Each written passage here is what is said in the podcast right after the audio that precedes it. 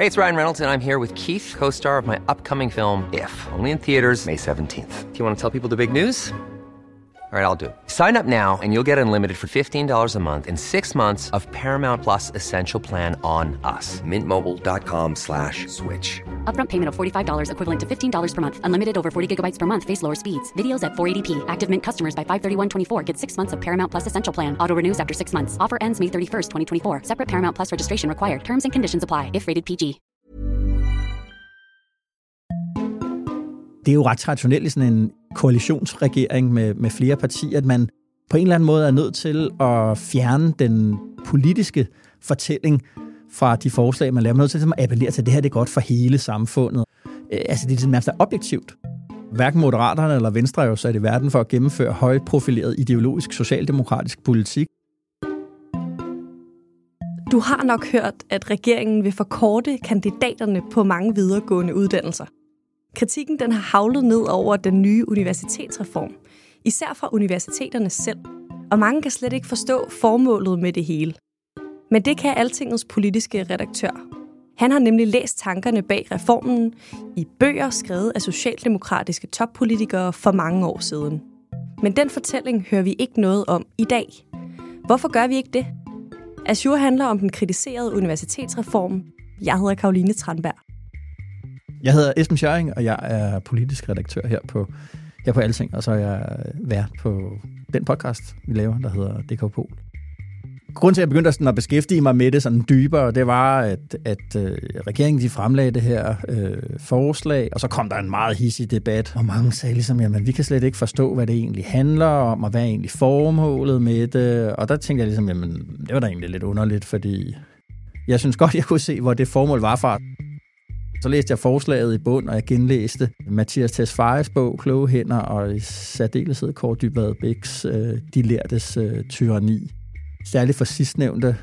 De forslag, han kommer med i, i sin bog, er, er netop øh, nærmest en til en øh, det, som regeringen øh, foreslår her. I marts der præsenterede regeringen universitetsreformen på et pressemøde. I dag der præsenterer regeringen et reformudspil på universitetsområdet. Forrest der stod uddannelses- og forskningsminister Christina Egelund, som havde taget sine bedste moderate argumenter med for den nye reform. Som det første, så siger hun, Danmark er et videnssamfund. i en lille åben økonomi som den danske er uddannelse og viden helt afgørende for, at vi også i fremtiden kan klare os godt. Viden er vores vigtigste råstof, Viden er vores vigtigste råstof, og derfor skal vi hele tiden forædle den. og derfor skal vi hele tiden forædle og forfine det. Citat slut. Hun lægger sig jo ind i sådan en... Øh, det, der har været den måde, vi har talt om universiteterne på i efterkrigstiden, altså at Danmark er et videnssamfund, og at øh, vi kan ikke konkurrere på, på løn, og vi kan heller, måske heller ikke konkurrere sådan på at have sådan nogle meget store industrivirksomheder, der sådan øh, i stor skala producerer det ene eller det andet.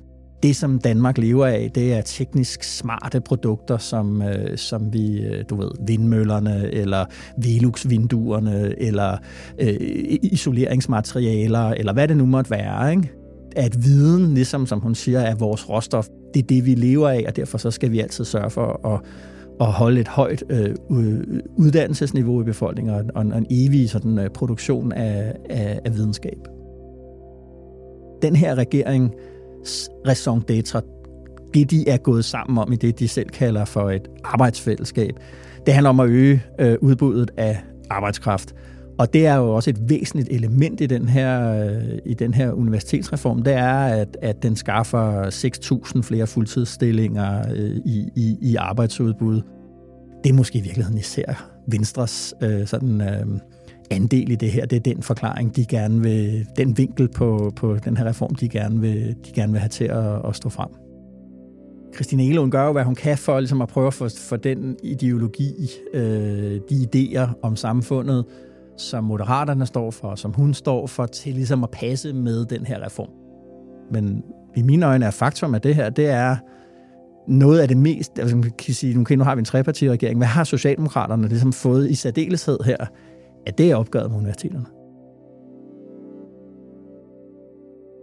Esben, hvor ser du det henne, at universitetsreformen den tilhører Socialdemokratiet?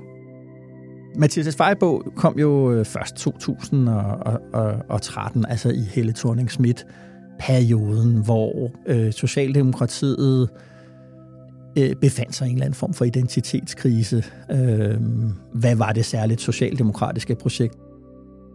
Og der dukker Mathias Tesfaye op. Der var han jo ikke socialdemokrat, men han skriver den her bog, øh, Kloge Hænder. Øh, han er jo selv murer, og, og det fylder meget også øh, i, i, i bogen, hvor han forsøger at rehabilitere håndværk, som øh, både som en faglig tradition og som et perspektiv på verden, men jo også som en måde at problematisere hele den der forestilling om Danmark som et videnssamfund, og at, at viden var vores råstof, øh, som Christina Elund øh, sagde. Ikke?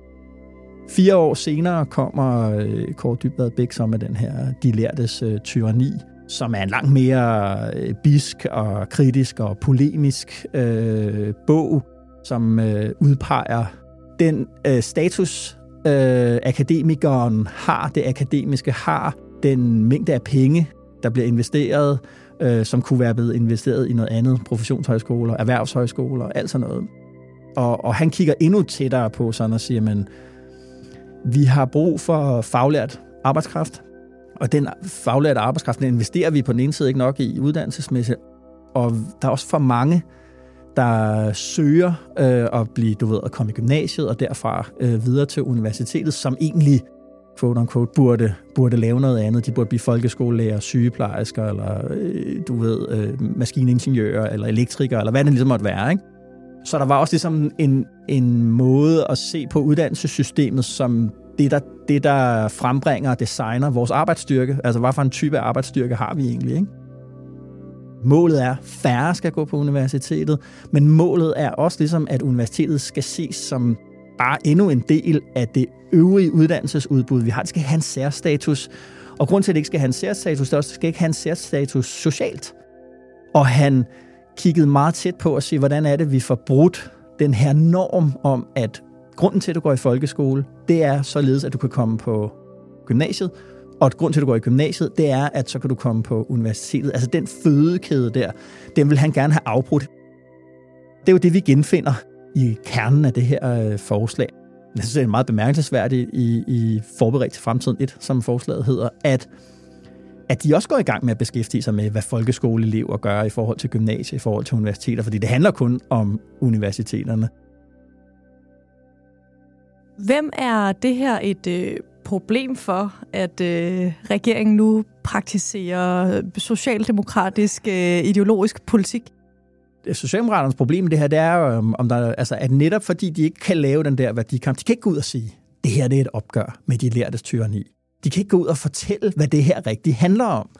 Øh, og så er det jo spørgsmålet, om øh, de vælger, de gerne vil øh, føre politik for i den gamle socialdemokratiske etpartiregering, opdager, at det egentlig er det, der foregår.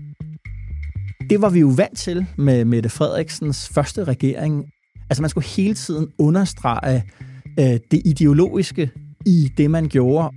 Også øh, selvom man øh, indimellem kunne rende ind i nogle nederlag, øh, hvor man ikke kunne få et flertal, øh, så var det vigtigt, at vælgerne vidste, hvad partiet stod for. Hvis de hører noget som helst overhovedet, så er det den gamle den gamle snak om øh, globalisering og videnssamfund og øh, du ved, teknologi og innovation, altså hele den der konsulentsnak om uddannelse. Nu kan man sige, når man så har den der mere afpolitiserede måde at skulle argumentere for sin politik på, jamen så opdager vælgerne ikke rigtigt, hvad det egentlig er, der foregår, så bliver, mister øh, Socialdemokratiet ligesom øh, kontur. Omvendt så er det jo klart, at, øh, at for, for moderaterne kan det være, ligesom være et problem, at de jo kun på rent retorisk kan sige, at det her, det er, at det her det egentlig er noget, der er en styrkelse af, af hele ideen om, om, om universitetet og videnssamfundet og alt det der. Og det er jo det, der bliver angrebet igen og igen og igen i de her. Det bliver sværere og sværere for Elund at, at opretholde den her øh, fortælling. Ikke? Den her universitetsreform er jo en etter ud af flere uddannelsesreformer. Hvad skal vi regne med, at de næste kommer til at handle om? Jamen altså, jeg regner der med, at øh, det bliver øh, hæftige investeringer i erhvervsskolerne især. Øh, det, det er jo det, som er der er blevet lagt op til fra både Kåre Dyved Bæk og, og Mathias Svejsid i deres, i deres bøger, at, at her, her der skal der ske noget. Ikke? Hvad det kommer til at bestå i mere konkret, det er jo noget, regeringen lige nu forhandler internt om i sådan et uddannelsesudvalg, hvor man selvfølgelig skal bemærke, at øh, både Kåre Dyberbæk og Mathias Tesfaye, øh, ideologerne, øh, sidder. Tror du, vi kommer til at se mere af den socialdemokratiske fortælling, når regeringen præsenterer de nye reformer? Det man jo vil sige, det er, at øh, det her det løser nogle af de der rekrutteringsproblemer, vi taler rigtig meget om. Altså, der mangler folkeskolelærer, der mangler sygeplejersker. Og selvfølgelig også hele det her projekt om, at, øh, om, om det grønne område, altså den grønne omstilling, hvordan vi har brug for faguddannede til at, at realisere øh, den grønne øh, omstilling. Det, man ikke kommer til at høre, det er ligesom på en eller anden måde, at, øh, at man kommer ikke til at høre nogen snak om opgør med de lærtes øh, tyranni. Fordi det er, ligesom, det er jo Socialdemokratiets øh, øh, fortælling, det er ikke Venstres fortælling, det er ikke Moderaternes fortælling. Det vil stadigvæk blive poleret ned, og så vil man prøve at sige, at man løser nogle konkrete problemer med det her. Og det, det er noget, der bekymrer øh, i dele af, af Socialdemokratiet, at, at ved vores vælgere, hvad det er, vi gør, og hvorfor det er, vi gør det, og hvorfor vi gør det for de vælgere, vi har. Ikke?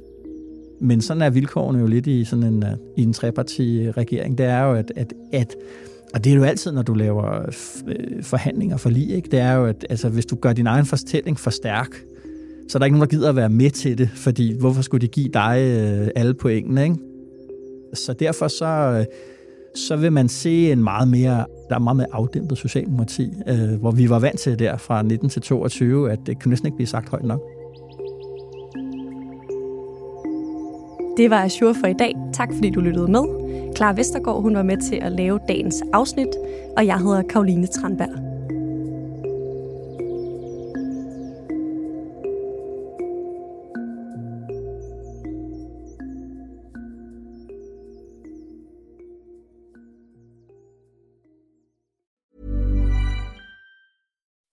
When you make decisions for your company, you look for the no-brainers. If you have a lot of mailing to do, stamps.com is the ultimate no-brainer. Use the stamps.com mobile app to mail everything you need to keep your business running with up to 89% off USPS and UPS. Make the same no-brainer decision as over 1 million other businesses with stamps.com. Use code PROGRAM for a special offer. That's stamps.com, code PROGRAM.